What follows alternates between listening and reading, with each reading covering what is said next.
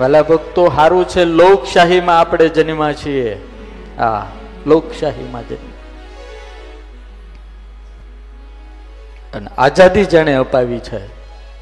સુભાષચંદ્ર બોઝ, ભગતસિંહ, આવા જે મહાન મહાન થઈ ગયા.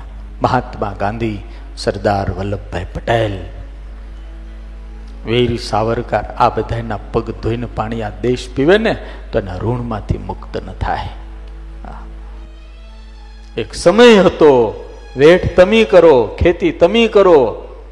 તમે તમારા છોકરાના માટે સીભડું ન તલાવી એકતા. ગામના ગામધણી આવે સાંજે આવીને કહી જાય, કાલે ગાડું બળદ જોડીને આવી જજો ખેતરમાં. આ તમારાથી પૂછાતું નહોતું, કહેવાતું નહોતું કે કાલે મારે કામ છે. ખબર પડે ગામના ધણીને એક રાજાને કે ફલાણા ભાઈને ત્યાં નવા ગોદડા બનાવવામાં આવ્યા છે. એટલે પહાત્યો આવે, મહેમાન આવ્યા છે, ગોદડા લાવો. તમે પૂછજો તમારી પેઢીના બાપ દાદાને કોકને.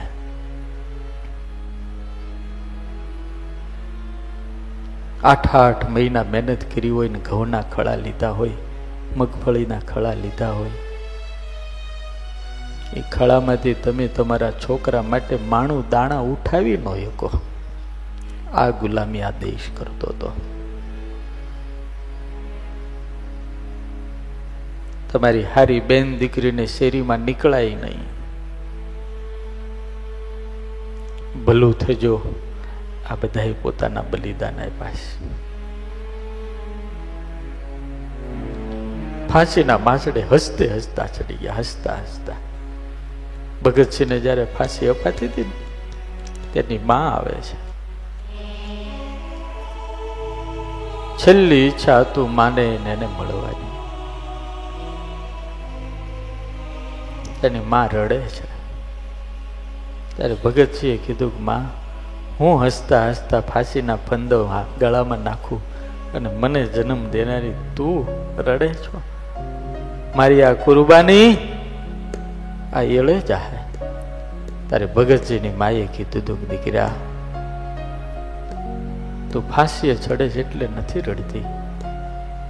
હું તો મારા ભાગ્ય ઉપર રડું છું કે ભગવાને તારા જેવો મને એક જ દીકરો આપ્યો જો બીજો આપ્યો હોત ને તો પાછળ ભારત માતાની માટે અર્પણ કરી દે. આ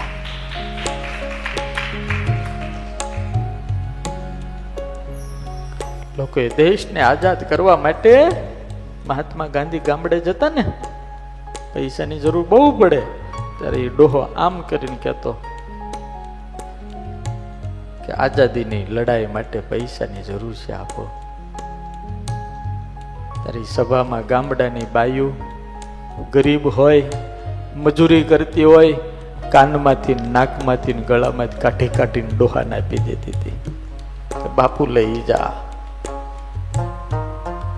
અમે આઝાદી ન ભાળીએ તો કાંઈ નહીં, પણ છોકરા તો ભાળશે.